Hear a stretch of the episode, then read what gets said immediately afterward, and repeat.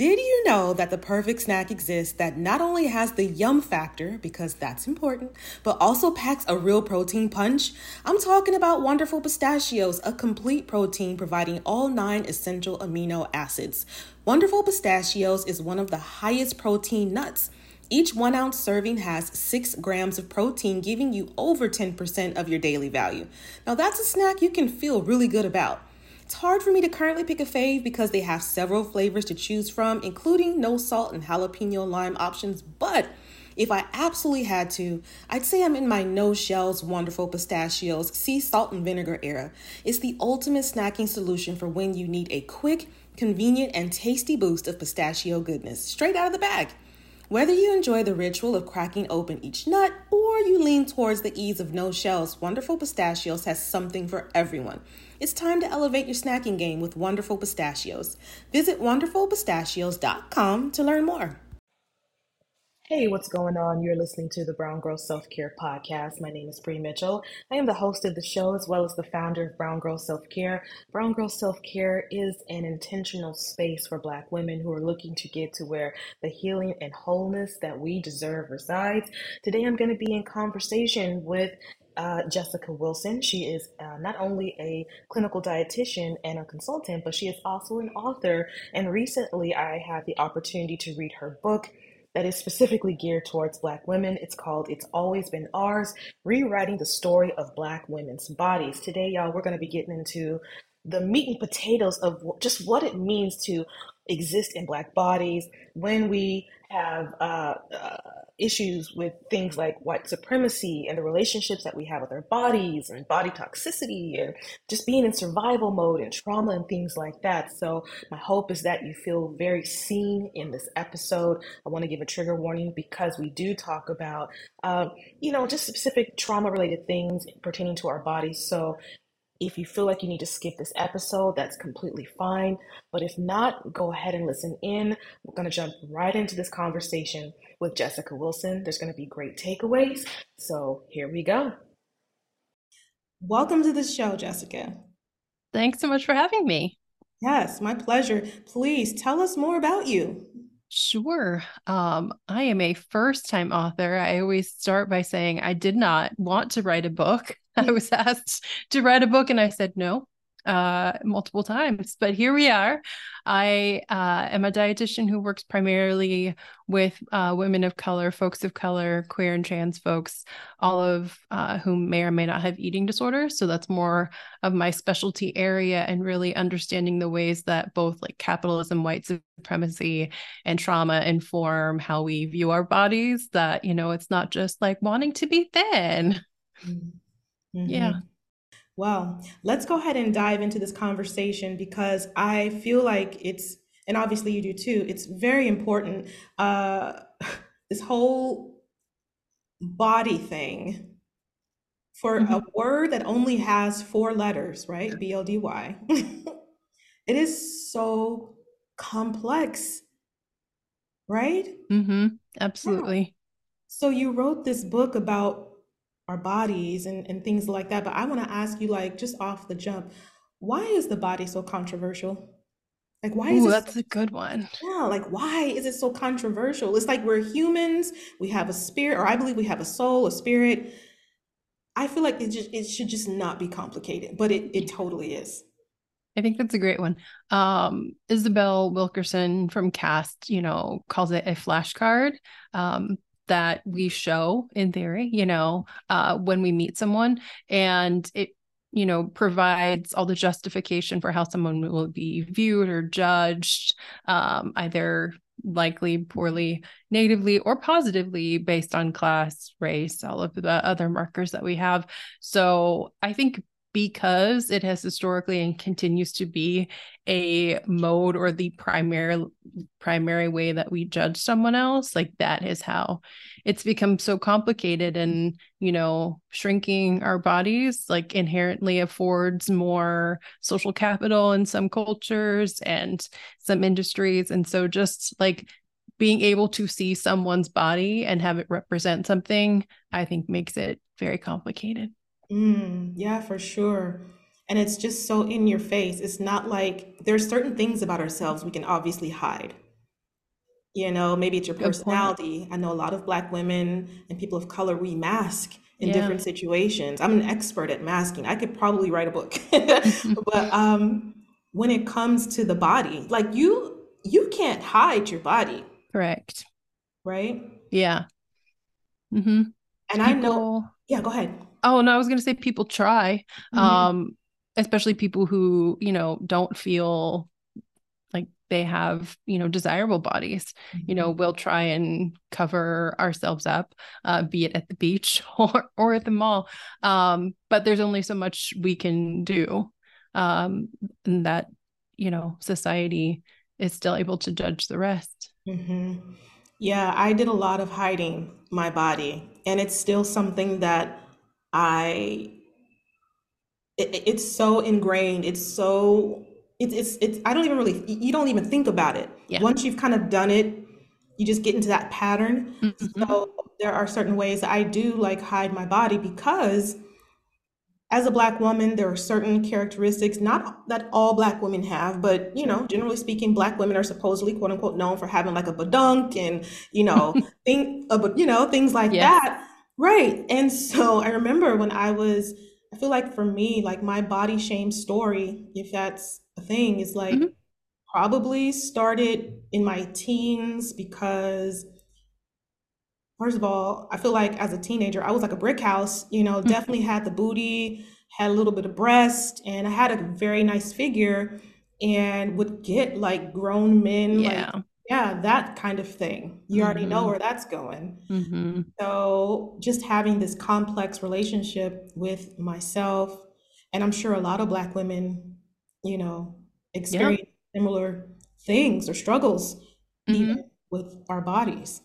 Totally. Mine started uh uh, younger than six, so I wanted to say four.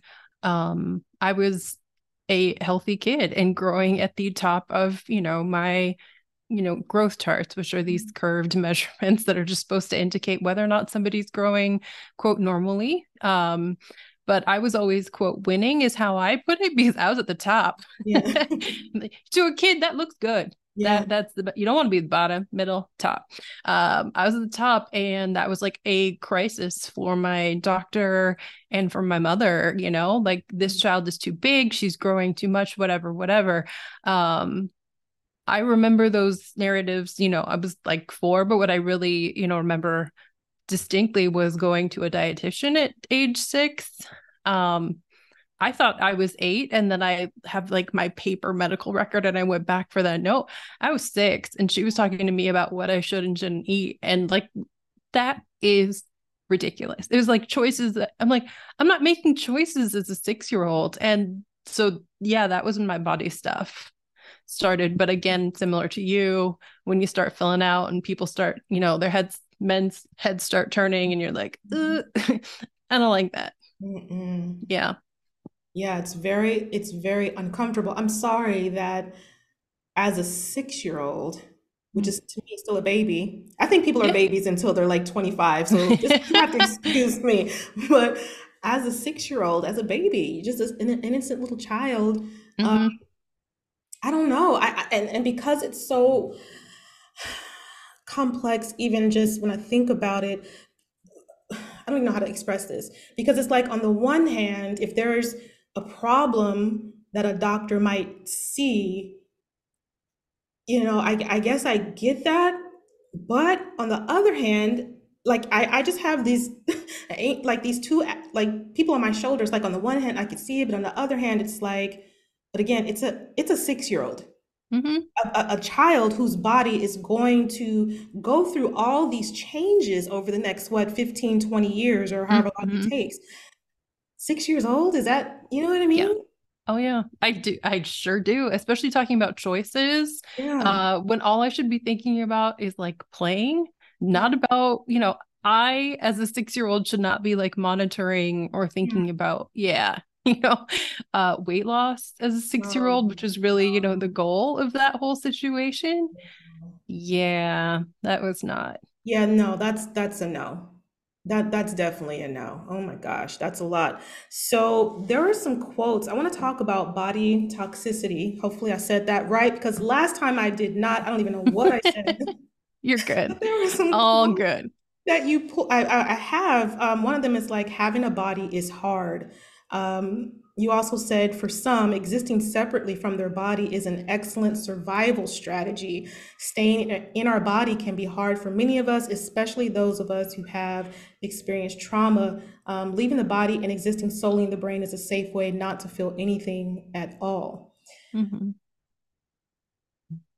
That whole thing about struggle and survival, so many stories that I hear from Black women myself included, we all have a story of struggle and being in survival mode, one way or another.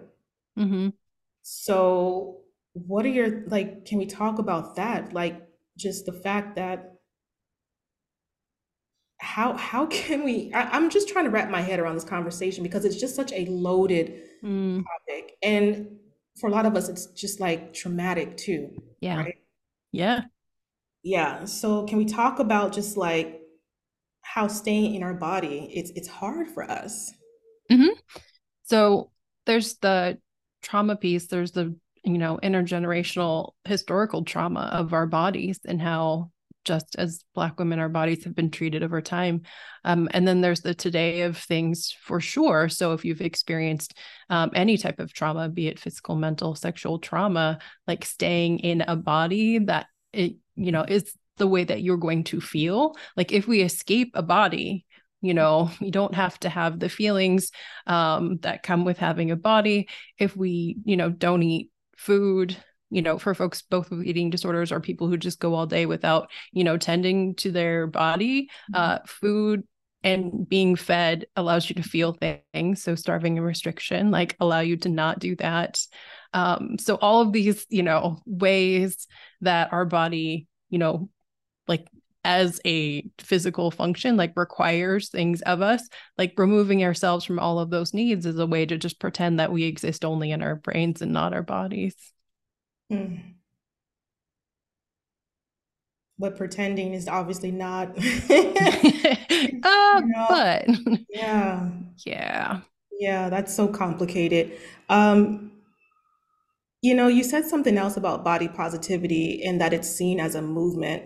Um, for others, it feels like a mandate, a societal expectation that we can somehow transcend the lessons we've learned from society and put a positive spin on what it's like to exist under white supremacy. If only we could change the way we think, then it will be easier to navigate the world with the bodies we have. So it's like we have been, if I'm understanding what you've written correctly, it's like we've been conditioned to flip it and think it's it's it's not the society that's the problem. Mm-hmm.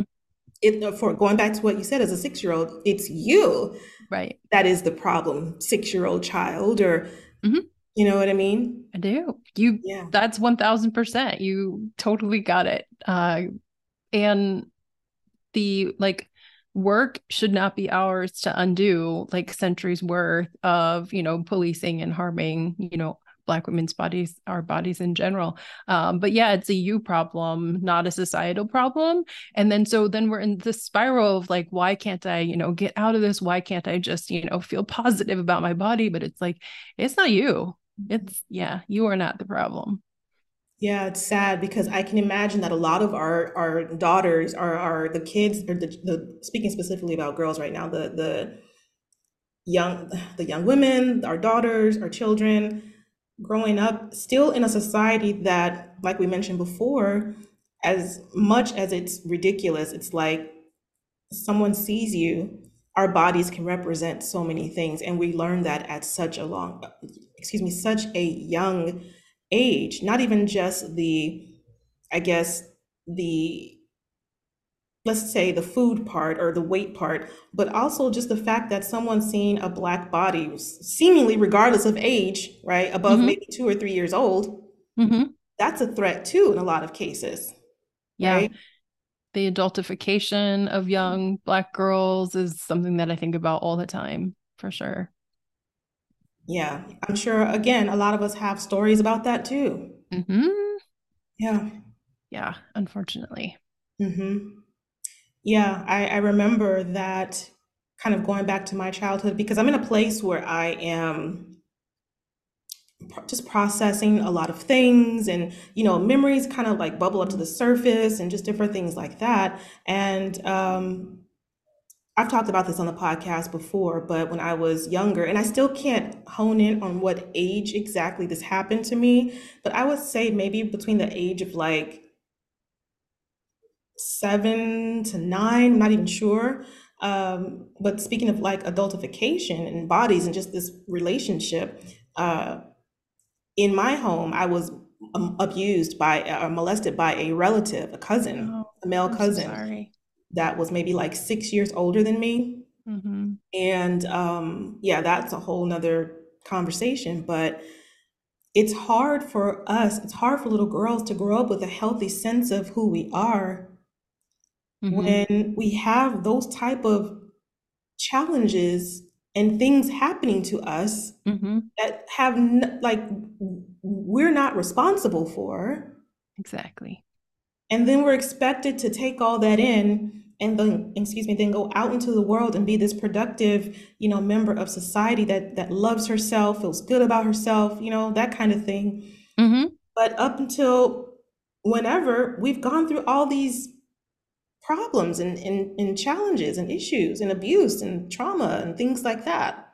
like how do totally. we how do we even like begin to navigate that yeah and you don't have the language for it at you know until you talk to probably adults when you are an adult about it because so often you know our families just want to pretend it didn't happen mm-hmm. or you know won't give you the language or won't just say it's not your fault and it's not because your body looks a certain way but how do we not think that as children as adults like what was wrong with me that that happened to me but that's oh it's awful and it's totally not on us yeah you're right it's so hard yeah, definitely not on us. Now, I want to go back to the beginning of the conversation because I feel like there's a story there.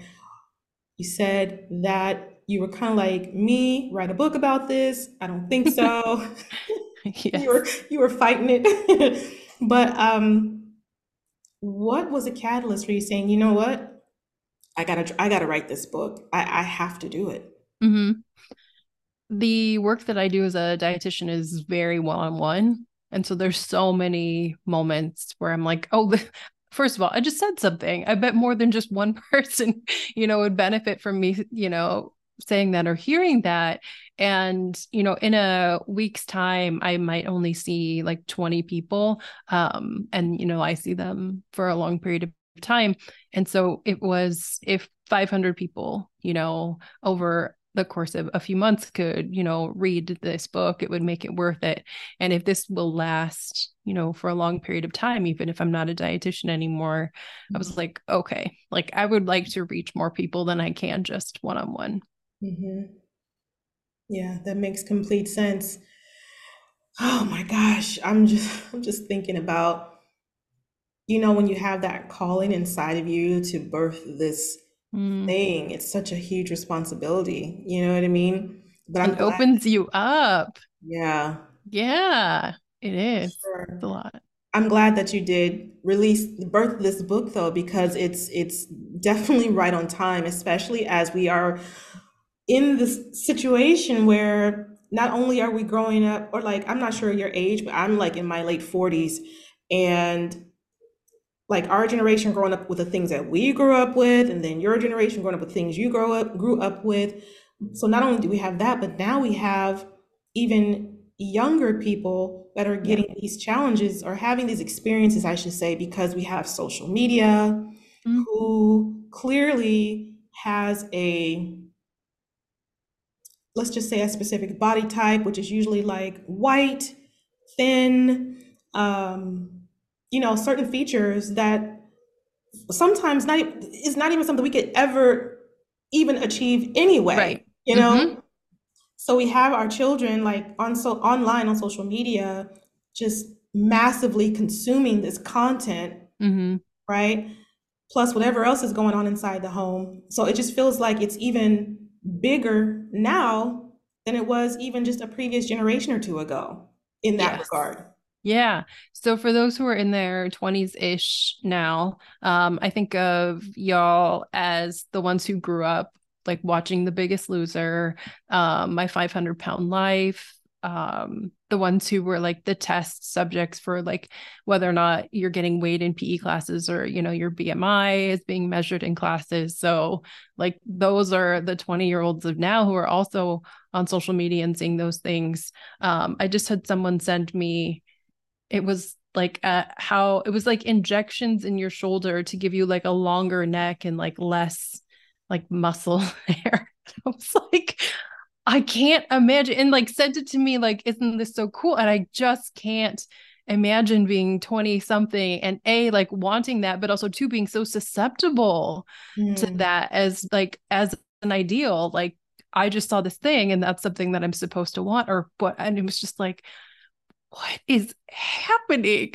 I'm just, it makes me so sad. In the days, I assume you and I had like 17 magazine and YM, and we had all those, you know, Heidi Klum and very thin models, but like mm-hmm. that's where it stopped. Like, and then you had to wait a month for another magazine to be told that your body is not the, you know, body ideal. But now it's like every, every moment. Yeah, it's definitely in your face everywhere and even when they have these like body positivity kind of like episode not episodes issues or yeah. you know things like that it's still like girl mm-hmm. seriously with the mm-hmm. filters and the photoshop and mm-hmm. it's just like i hate to say it but it's like we are just living in this kardashian based world and i'm using kardashian as in because online i see so many women either fawning over them and this is no shade to them at all whatsoever i could care less about the kardashians yeah but, no I gotcha. um, people fawning over them and these unrealistic expectations of what a woman's body is supposed to mm. look like mm-hmm. right so we're dealing with that but i just i don't know like what the solution would be for that mm. it's just so prevalent and it's everywhere. It is so mainstream. It's it's like beyond mainstream. so mm-hmm. I don't really know like where a black woman who looks like me, for example, short, big booty, um, average body type, if you will. Actually, I would be considered obese. Like, how does someone like me mm-hmm. feel good about herself in a world like this? Yeah. Um, of course I don't have answers, but the right, thing right. that I, is that a question? Tell me all the answers. uh community for me, uh, both like for me, but also for my clients has been a game changer. Having people like amongst whom both experience the same things but talk about it uh, because it's so hard on our own again to not think there's something wrong with us to not think of our body as a project you know that we should always be you know working on and all of this like weird stuff that you know we hear about be it our health and how we should just be doing these things or like exercise only you know it's a mess out there but then finding people who like understand and are not going to be having the like shamey, body shamey conversations, and who can talk about white supremacy and intergenerational trauma as something that not only, of course, it affects us, you know, mentally and spiritually, but just like how we, you know, like think about our bodies has been pretty awesome, both for my clients, my friends, and for me. Yeah, for sure. I was going to say, if this is something that you can answer, like what has been in your experience some of the effects. Like if someone's listening to this episode and they're like, I white supremacy don't have nothing to do with this. You know what I'm trying to say? like yeah. if someone's thinking that, would what would you say to that person, or what are like some of the effects that you would say? Well, well, right. Um, so many things, but let me plug a resource. Mm-hmm. Um, if folks have not read Fearing the Black Body, The Racial Origins of Fat Phobia by Dr. Sabrina Strings. Highly recommend it. It's 400 pages, will take you forever. Audiobook also. So she does like centuries of how Black women's bodies in particular got to be viewed, you know, both negatively and like having curves be you know a quote bad thing how you know fatness and fat phobia were generated you know as a you know association with blackness so i will talk about some of the i will i will sprinkle mm-hmm. some history in yeah. um yeah like we'll, we'll just talk about how you know we got to be today but then you know what also happens again and again today so not just like how does white supremacy impact us then? But how today are we you know seeking safety sometimes in our bodies by you know people trying to shrink basically lose weight um our bodies in order to conform to what you know white supremacy today you know demands of us in order to get a job to succeed to you know all of these things?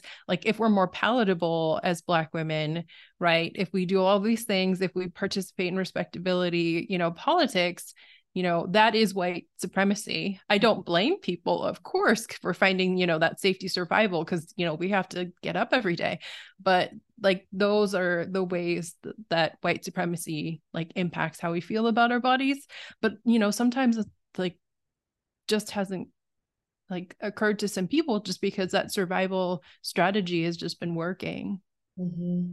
yeah the black body needing to be digestible or just like palatable is just yeah. still it's, it's like on the one hand you wanted our bodies to do this labor mm-hmm. and and still want us these bodies to do this labor but i'm talking about back in the day too or you know they they needed our bodies for this labor and to build this country but on the other hand it's like but your body is not acceptable. Mm-hmm. Make it make sense. Which one do you want? you know what I mean? Yep. It's acceptable in the house or the field, mm-hmm. like not in the boardroom or any of these other places. Yeah. yeah. Not in med school or law school or no. Else. Yeah. No. So for whomever's listening to this episode, like I just want you to know that this if you're if you're experiencing these things, you know, it's totally not your fault. And I, I would just say maybe I don't even know. I I I, I want to always give like some type of appropriate. I'm doing air quotes for those that are listening, like appropriate response. But it's like some things. It's just like there's no band aid that you can put on this conversation. There's no.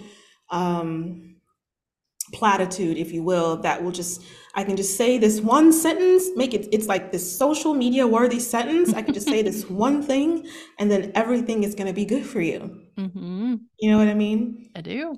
But it's not because you're right. Like we, a lot of us, we are just in survival mode. We are doing the best that we can so that we can show up, for example, at these jobs, so that we can show up as a parent, so we can, you know, do all the things. But doing these things doesn't negate the fact that we still have these bodies that we we need to tend to but these bodies are looked at as a threat as not acceptable as ugly as lazy as um, you know all these negative harmful things. And we have to wake up and feel the way that we feel and do the things that we have to do literally like every single day. It's like an, a never ending cycle. Right yeah along with you know the other choices that I always talk about is like you have to feed yourself like multiple times a day. Mm-hmm. You have to like mm-hmm. get back in and be like, okay, I have to do this thing for this body.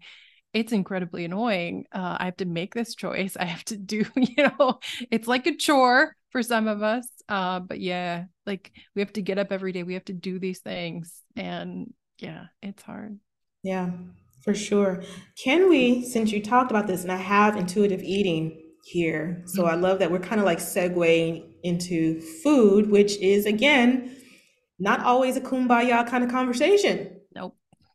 Right? Yes. But so often it tries to be. Um, I know plenty of dietitian that, you know, you could invite on who will tell you that black women are unhealthy in all of these ways. And this is, you know, how black women need to, you know, take care of our health and all of these things. I'm like, okay, wow, what internalized stuff are you on right now that you, you know, are just thinking that our health is a like across the board bad to that food is going to be the solution to like again that centuries worth of you know basically trauma um, and we know the, all the ways that trauma or i hope we know all the ways that trauma impacts both our health our you know mental health our mm-hmm. environment everything that's you know going on so like yes. Uh the person who says you know that black women just need to be doing x y or z thing. Yes. Uh, yeah uh no don't don't go to them. Anyhow um but intuitive eating is supposed to be um the like anti-diet like solution to when you know we're not going to diet anymore because we understand you know that shrinking ourselves or participating or you know eating SnackWell's might not be the answer.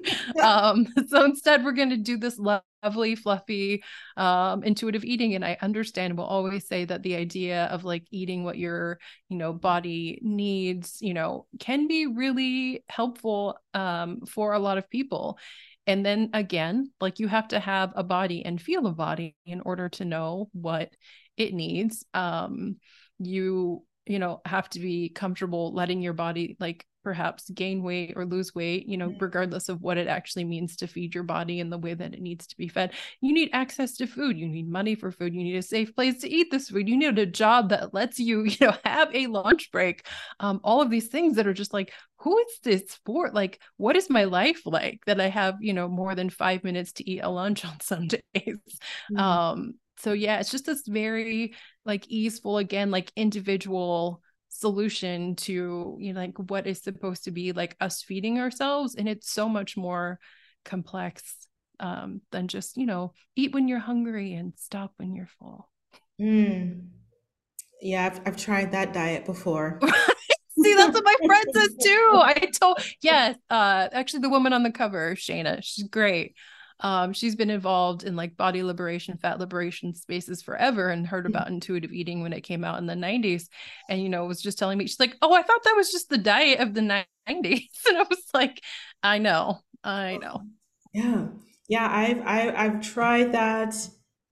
And I do know that like when I was younger, the weight, it was easier to lose weight. Like it was just like, I could just go outside and exercise for 30 minutes and I'd come in and I'd lose 20 pounds, you know, but the, the, body, it just, it changes. There's mm-hmm. ebbs and flows, you know what I mean? And as you get a little older, you know, things kind of change and, you know, all that stuff. That's a natural part of life as we progress. Mm-hmm. Um, but I, I really would like to talk to you about like, how can we begin to heal our relationship with food? Yeah. Um, I will start a place and hopefully end with somewhat of an answer. But um, in my entire academic like training to be a dietitian, I was the only black person like ever student like in the in the whole in the whole thing. Um, and in those classes, we would learn about what quote black people eat, and you know all the ways, you know, all of the fried chicken, for example, um, that every black person is eating every day, every single breakfast, lunch, and dinner. I eat fried chicken. I know, right, right. Uh, so yeah, that is oftentimes that shame and that like association with black food being unhealthy like we're not immune to that ourselves um and like viewing the ways that we eat regardless of that whether or not it's fried chicken or any any other things. Do you remember you're old enough to remember like how people viewed collard greens um, until kale become popular and then all of a sudden people are talking about greens and eating them in hipster restaurants?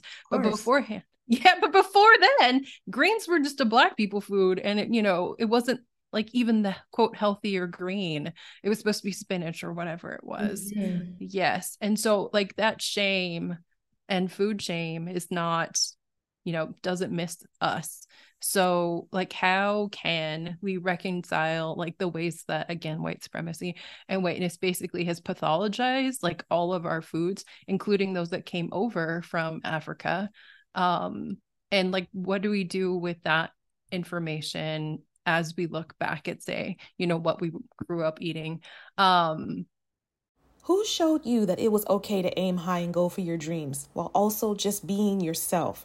For me, it was radio host Big Boy, Oprah, and KTLA news reporter Gail Anderson. In part, these people are the reason why this podcast specifically exists. This is the power of Black representation in media. The next generation of influential Black voices can be found on NPR's new collection, Black Stories, Black Truths. Black Stories, Black Truths is more than a podcast. It's a celebration of Blackness from NPR where every voice is as distinct and nuanced as the Black experience itself. In this collection, you'll find stories of joy, resilience, and empowerment, each episode a living account of what it means to be Black today. From the intricate narratives of The Wire to the wisdom of Michelle Obama and the urgent call for reparations, Black Stories, Black Truths really is the truth. Space wasn't always made for our perspective, so NPR's new collection is necessary as it celebrates the richness of the Black experience. Here are a feed of episodes from across NPR's podcast that center Black voices. Listen now to Black Stories, Black Truths from NPR wherever you get podcasts.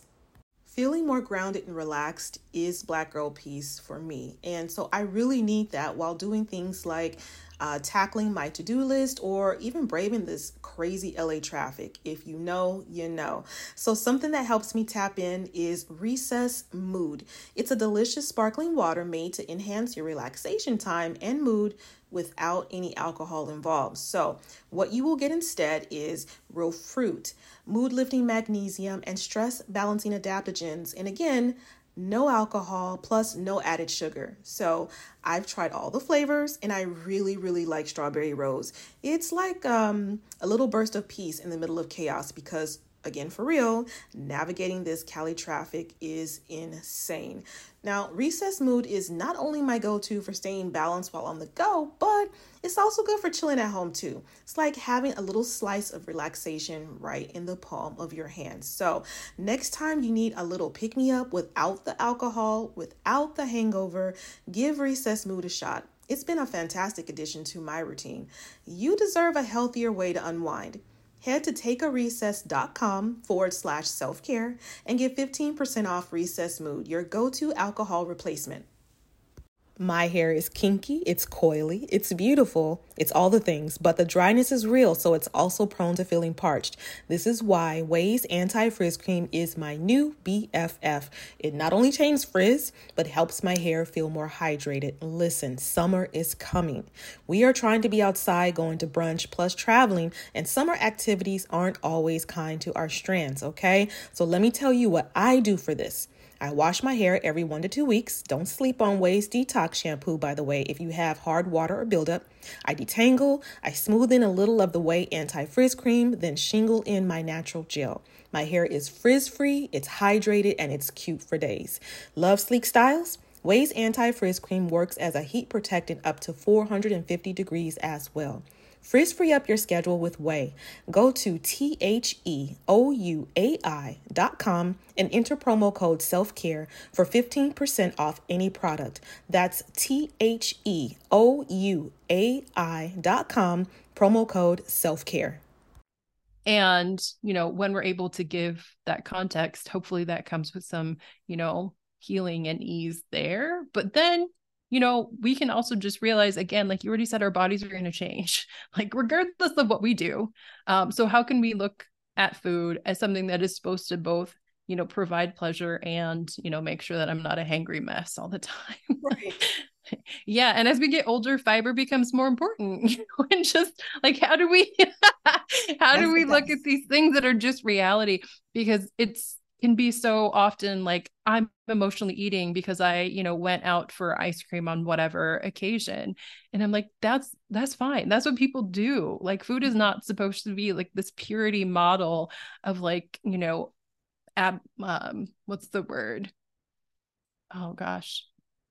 I have lost the word. You can edit that or, or not. No. but like food is supposed to be part of our purity culture and you know we're never supposed to enjoy it or we only enjoy it on these occasions and it just becomes so complicated when it was like what did you have for breakfast? Like you know like were you hungry in an hour? Maybe you eat more. Like what it's it doesn't have to be that hard but in our society of course it is so it's like yeah. punishing our bodies yeah. you know especially for those of us that are not like we're not gonna fit that mold. Mm-hmm. just not we're just not a lot of us are not going to fit that mold. So just that whole i love that you said that the, what did you say purity? What's yeah the purity culture of like oh culture. we're supposed to eat like what low sugar cereal what like magic spoon or somebody was just talking about it and it's like a sugar free and i'm like but why? Why like or we could just eat grits like i don't i don't mm. understand and you know? What it's yeah it's the like weird um avoidance and restriction and like rigidity stuff with food and you know that just goes along with like the containment of our bodies and like these are the things we're supposed to be doing to make sure we don't spill outside the bounds of acceptability in our culture. Mm, i love that. One of the struggles that i have jessica is that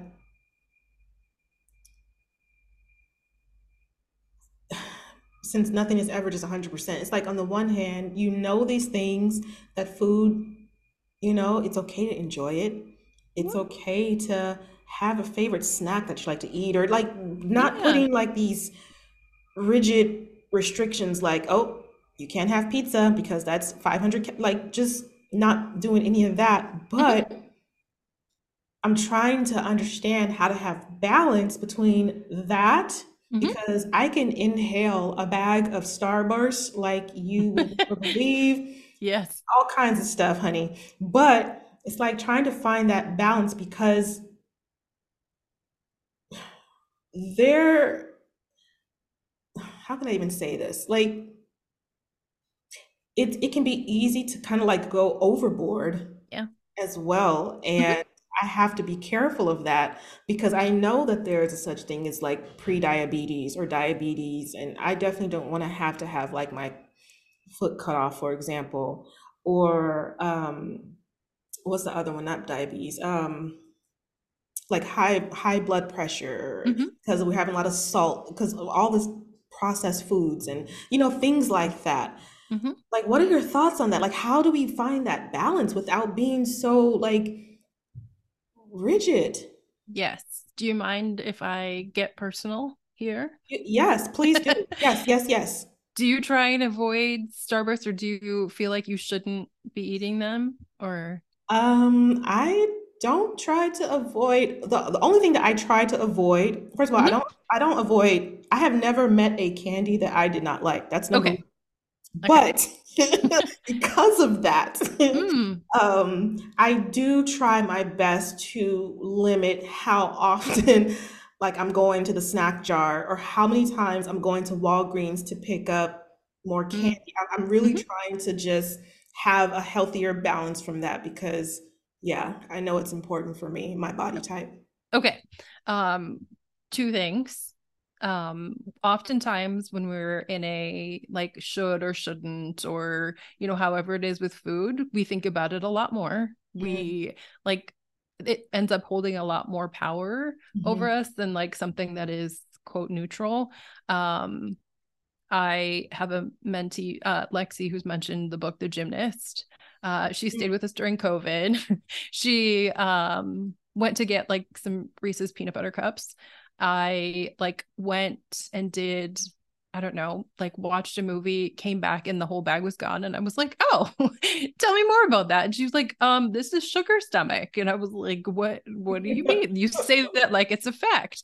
And she's like, yes, you're not supposed to have peanut butter cups. So you get a lot if you're going to eat them. You eat them all because you shouldn't be um the next day uh so basically it's like this like uh avoidance and then like eat it all because like she's not supposed to be eating them and it was like oh, okay so some of your listeners may resonate with like That's this like right with this forced scarcity yeah. model that we're like trying to have for ourselves and how mm-hmm. it ends up backfiring um and then you know i never deny that sugar can you know touch the pleasure centers of our brain. And so how do we have a variety of things that you know touch the pleasure pleasure centers of our brain? Like do we just need to go touch grass? Mm-hmm. um can we bring starbucks to the grass um, can we bring i'm sorry not starbucks uh starburst. Can we bring starburst to the grass um what are all these ways that we can also enjoy these things so it's not just like always in isolation or like we're mm-hmm. feeling guilty so if we're also feeling guilty for doing a thing it ends up being like more than just we had some mm-hmm. so with you know lexi was here and i was like well we're gonna you know, quote fix. This I just went and bought a bunch and then would like walk past her while she was studying and like drop a few peanut butter cups. And by the end, first of all, she's real mad because she's not supposed to be eating them. But by the end, she had purchased some and didn't finish them by the time she left. And I was like, well, that's great for me because now I can eat them. But also like she didn't feel like she needed to. Mm-hmm. Um, and then with the diabetes and pre-diabetes, that one is an interesting one, especially for Black folks and hypertension. Uh, when we go to the doctor, because we're Black, mm-hmm. we're already told, like, you need to be worried about your death. It could be, you know, diabetes, and then like the extreme, like you don't want to be on insulin or have your, you know, foot cut off. Um, but that's one way you could die from a very early age or you know you don't want high blood pressure or whatever it is. So just being black like people don't ask us like what's happening with your you know stress sleep food exercise all of these things. Mm-hmm. it's like ps you're black. Mm-hmm, mm-hmm. so so really what we need to focus on is how you're you know more likely to die versus you know all of these things that could actually impact you know your health um like stress and sleep. Mm-hmm. yes. So and i talk about diabetes and prediabetes more globally. It's much less a food situation and a quote sugar situation. It's more um well stress sleep trauma all these other mm-hmm. inflammatory things that we have right going on. Um and the ways i tend to focus on food least because we can preserve our insulin, you know, functionality by being more physically active and stuff like that. And so this whole narrative of like all these things that we shouldn't do or just, you know, kind of quote feed into the narratives of everything that black people are doing are wrong already. Mm-hmm. Yeah. And then the salt stuff like everybody has, you know, salt in their diet. It's not a particular black thing again, but that's not what we're told. Mm-hmm. We're like, you're black. Mm-hmm. This is another way you could die. When if we look at heart disease, again, like where are these stress markers coming from? Because that's really an inflammatory situation. Um, and that comes from everything else that we have to experience on a daily basis. Racism, you know, the more you experience racism, the more likely you are to have high blood pressure. Mm-hmm. Mm. It's a lot. Whew, let's take a breath yeah, it is a lot. And I'm as you're talking, I'm even thinking like the food to me is it's a part of it. Yes, definitely. But as you were speaking, my mind is going to the fact that the food part to me is like a band-aid. You go into the doctor's office, they see that you're black, they look at you, you know, they do your weight, your height, all those things. Let's yep. say that, that yep. you're overweight or whatever. Like I like I said, I would be considered obese. So let's just let's just use me. Let's, let me talk about me. Go into the doctor's office. They have the, the chart, like you said, your weight, your height, da, da, da. You're considered obese, da, da, da, da. And it is about lose the weight. That's it. Lose the weight. Mm-hmm. What are you eating? Okay, let, let's say I get that, but let's put that to the side. It doesn't usually go beyond that mm-hmm. to where the other things, like you were mentioning, is addressed because I'm thinking someone that is not in survival mode, someone that is not struggling with their mental health, someone that is not constantly dealing with like harm and racism and bias and, and, and microaggressions and just different things, um, plus someone that is, for example, making a fair amount of money mm-hmm. compared to their count, counterparts in the world. Yeah. So they, they have that income, you know, mm-hmm. which means more security. Someone that's not worried about are these lights going to stay on? Are we going to have what we need? Are we going to be safe tonight? You know, mm-hmm. someone that's not like those are the things, like you were saying. Let's put the food to the side for a minute. Yeah. Mm-hmm. Because I, I get I get it. I do. But I, like as do I. yeah, but they're not looking at mm-hmm. yeah the whole picture. Like what is going on in the in your life? Absolutely. I just had a patient last last week who came like who'd never had concerns about her blood sugar um, before moving to the US. And it's so easy to say, like, oh, it's because the food in the US, blah, blah, blah. Mm-hmm. Um, but was here, was unemployed, didn't have a place to stay, and was in an abusive relationship. Mm-hmm. Uh, ended up finding family to stay with, got out of that relationship. And so her blood sugar had been high initially. She got out of that and got, you know, supportive. Yeah. And her blood sugar returned. But like the information she got, not from me, was like all of this like food stuff. But it was like, no, it was just like a very stressful and traumatic situation that she was experiencing. So, but yeah, but then all the guilt and shame that goes with that too. Mm-hmm. So, yes, I totally understand the food stuff. I think that people should, you know, eat fruits and vegetables. I understand that, you know, fruits and vegetables are not always a accessible, you know, you mm-hmm. know, so like in theory, I think people should be eating all the foods. Um, I worked at a clinic for uh, impoverished black folks and sometimes homeless black folks. Mm-hmm. and there would be the produce boxes that come from the grocery store lined top to bottom. It would have like kale and spaghetti squash and radicchio and like stuff you know that requires cooking and mm-hmm. you know all of and so oh beets. There would be like boxes of beets. And i'm like what? Am i going to eat one raw? Yeah, what is happening here? Mm-hmm. um yeah. So the idea is, you know, in our public health is just like give free fruits and vegetables. And I'm like, this is what that looks like. Like people need housing, people need basic income, people need health care. Like why are why is it just diet and exercise? Yeah, and I was gonna say, what what are the odds that someone who is in an environment where on every corner there's a McDonald's, a KFC, look, I know all the places, Taco Bell, et cetera, et cetera. yeah what are the odds that someone that lives in that environment is going to have access to the types of food choices that a body would need to help maintain their health like on a regular basis versus in other areas other neighborhoods they have farmers market and locally grown foods and you know all these mm-hmm. resources like it's it's it's about the food but it's not about the food Right. And then we blame people for going to McDonald's for dinner. Like, how much can you get a meal for versus going to the Exactly. Right. What was the alternative? Did you just want me to not eat food? Is that what you wanted me to take three buses to, you know, the local whatever it was to get food? It was would that be better? Yeah. And yeah, it's it's a lot. It is definitely a lot. Um gosh, I know that we don't have a lot of time. These kind of conversations can just go on and on and on. Um, let me see what else I wanted to touch base with you on. Sure. I have a lot of topics here. Um, oh, here's one health disparities. This is something I really wanted to talk about. So, okay. um, like how we eat as Black people. So, when we're losing weight, um, or intermittent intermittent fasting, for example, which is something that I actually do. I see your face. I do intermittent fasting. Let me explain myself. Hold on. So, um, mm-hmm.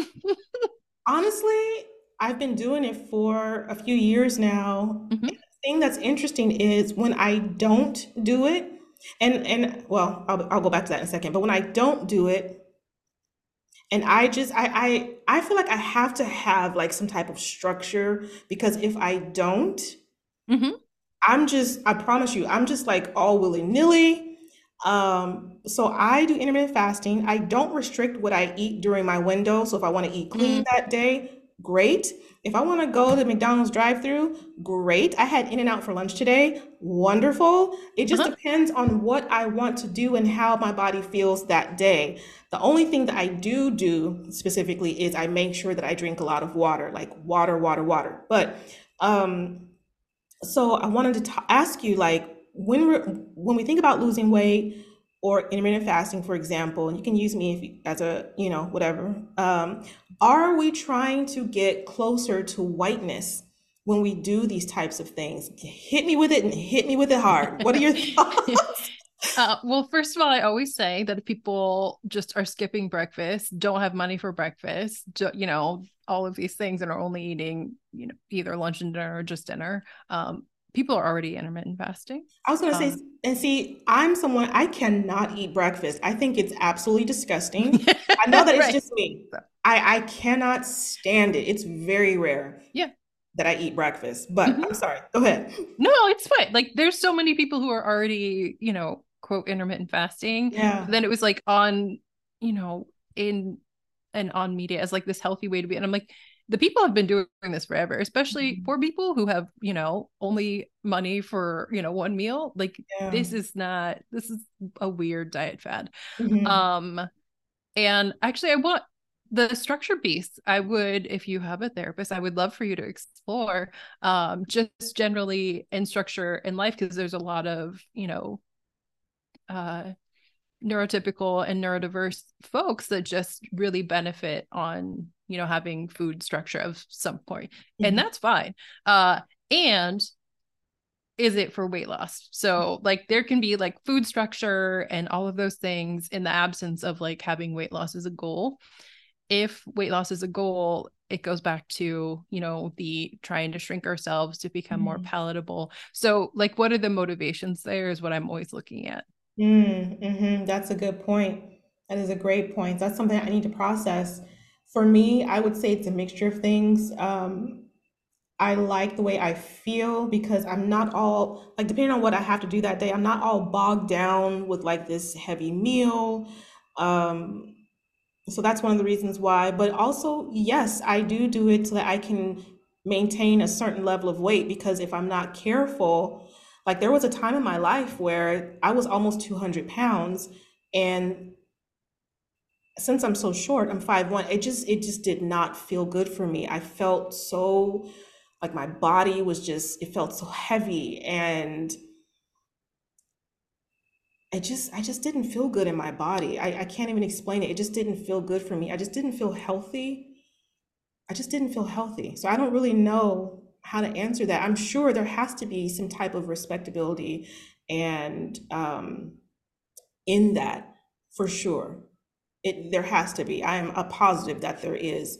Um, but I guess it's not really something that I think about because when I do it, I'm not thinking about, oh, I'm gonna, I'm gonna lose all this weight. I'm gonna, mm-hmm. but maybe it's there. It has to be there on a on some level. You know what I mean? I do. It's so complicated because exactly what you said about, you know, how you were feeling at the weight you were at. Um, people will make, you know, whatever they are experiencing about the weight rather than like what is happening to people when their weight is at a such and such you know point.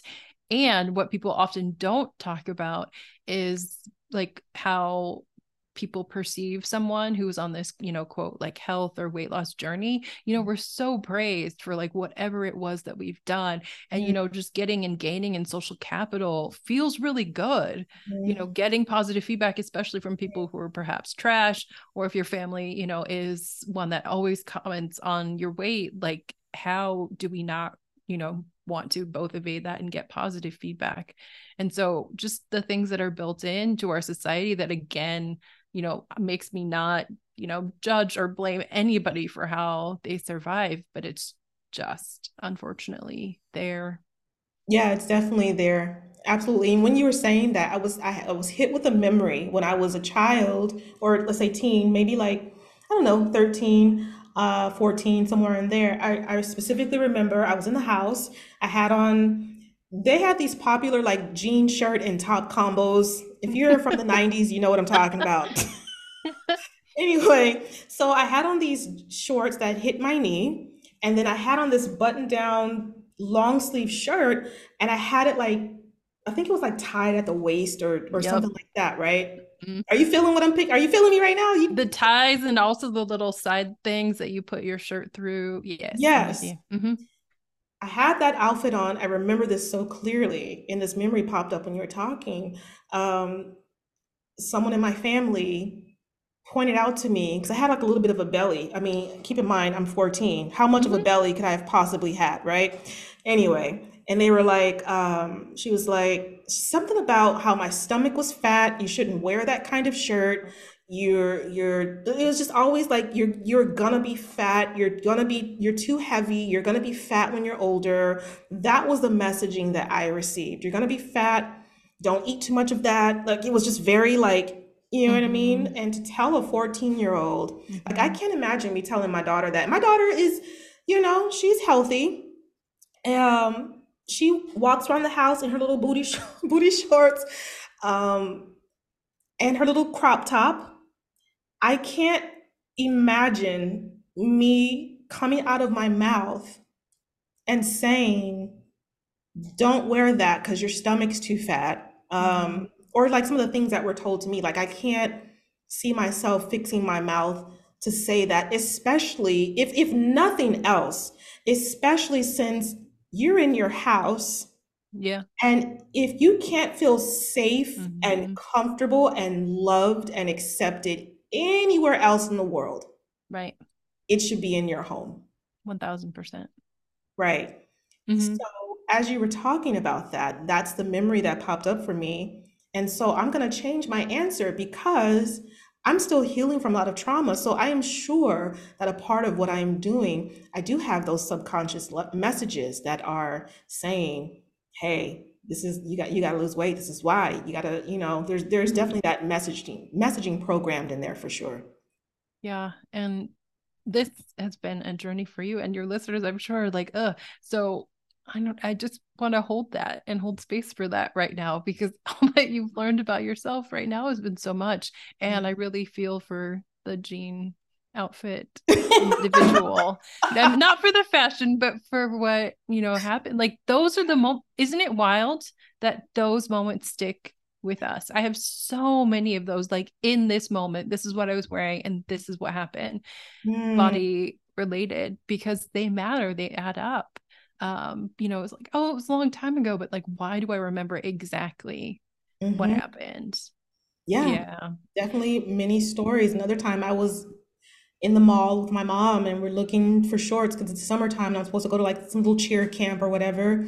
Or maybe we were school shopping, I don't remember. So now at this point, I'm like 14, 15, still have a badonk, not fat by any stretch of the imagination. And her saying, like, oh, these shorts don't fit because your thighs, you know, rub together. Oh and Oh so, like, it's just a whole. So, yeah, me thinking this as we have this conversation makes me totally change my answer that I gave before because I'm kind of like processing it as we speak. But it's unfortunate that a lot of us we get that even at home. Like, hmm you know, Yeah, in the higher weights, you know, that we have either been or we're, you know, so fiercely trying not to be. Mhm. Um, I always imagine or ask people like to imagine a place like where fat people are not treated badly. Like, would we be so afraid and so fixated? Because is it like our body size or is it the way that larger people are treated?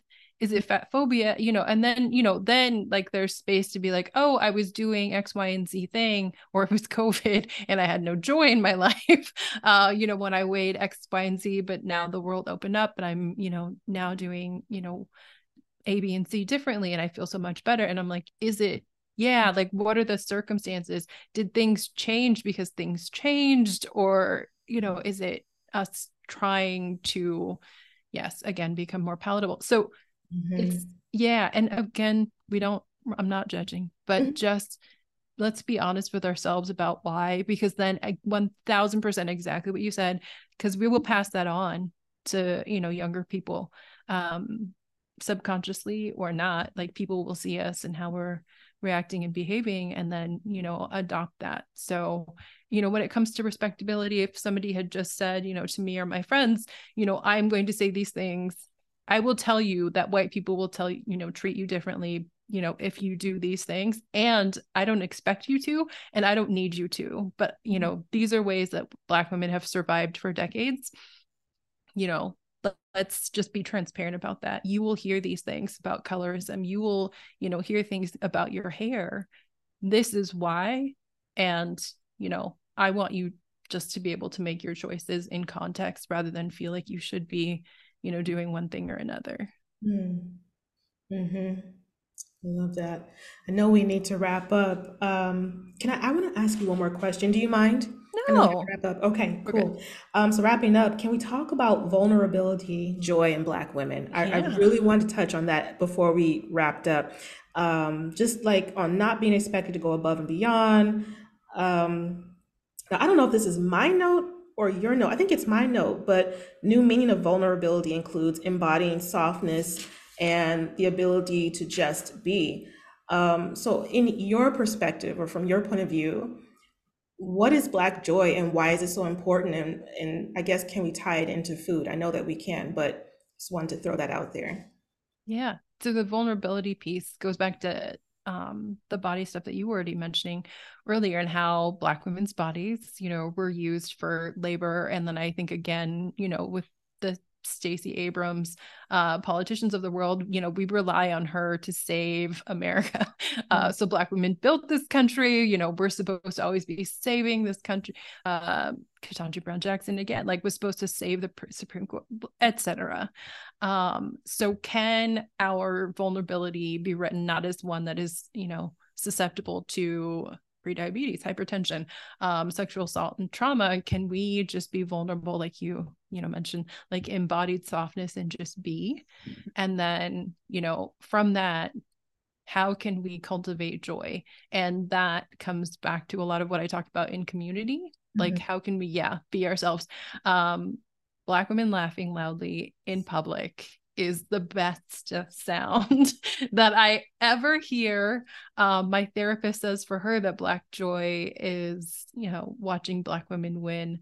Um, and like, it's not to say that, you know, we just need to think positively or think ourselves out of trauma, mm-hmm. but how can we find resilience not you know in our workplace but in community? How can our community you know be the place that you know doesn't have the negative body talk that has you know the joy? How can we cultivate that joy together to then take it and use it as a shield or even as a weapon against you know all that society is you know giving us?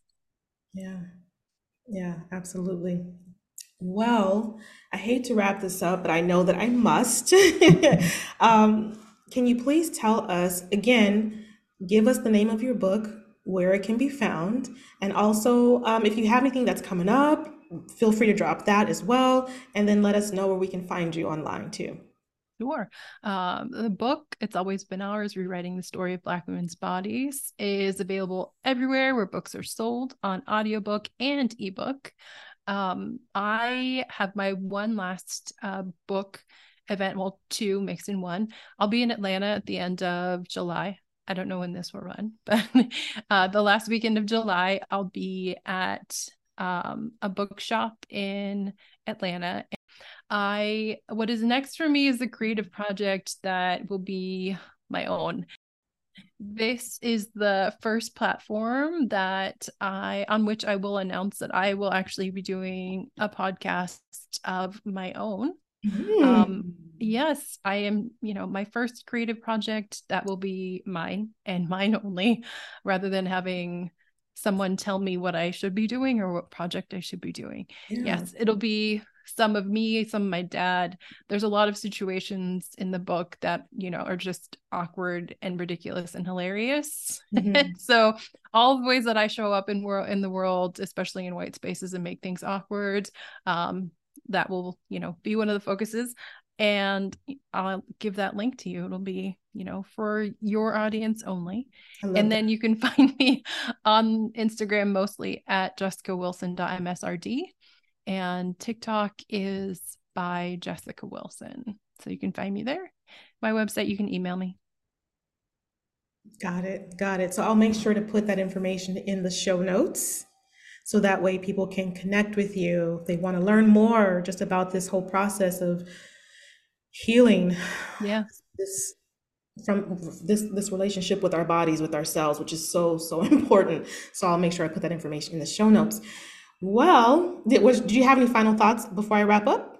Oh, I would just encourage you to share with people how you're going to take care of yourself now and to ask listeners after hearing all of this, you know, how they can take care of themselves because it's a lot. It's mm-hmm. so, so much that we've been told or taught that, you know, I am asking folks to undo. Mm-hmm. So, yeah. yeah how are that. you going to take care of yourself? That is something that I have to process and think about. Um, so I'll have to stick a pin in that because I, I okay. really, I really don't know. Um, because I'm already doing certain things. But now, after having this conversation, I really want to just maybe maybe my answer is I want to now take a step back and at, at minimum just kind of process and really think about um, what I'm doing. And initially, I thought I knew what I was doing it for, but I, I think I need to kind of go below the surface a little bit more and just process that. It's just so pervasive. Like this, just it, just all of this is just so much. It's just a lot, you know. Yes. It's Absolutely. everywhere. It mm-hmm. touches every part of life, unfortunately. Literally. Yeah. Mm-hmm. So that's what I will be doing. Okay. Thank yeah. you for sharing. Yeah, and if you want to chime in and shoot me an email, um, feel free to do that. You can reach me at connect at browngirlselfcare.com. I would love to hear your thoughts, or if you have a message that you want me to pass along to Jessica, um, I'm happy to do that as well because this kind of conversation does, it may take a minute for you to kind of like, it may even take you re listening to the episode just to kind of process everything that we've talked about today because it is a whole lot. So, um, with that said, um, first of all, thank you so much for being a guest with me today. I really appreciate you. Absolutely. This is great. Thank you so much for having me. Yay. I'm so excited. Um, thank you. And um, that's it for the Brown Girl Self Care Podcast. I will uh, see you on the show next Monday. Take care.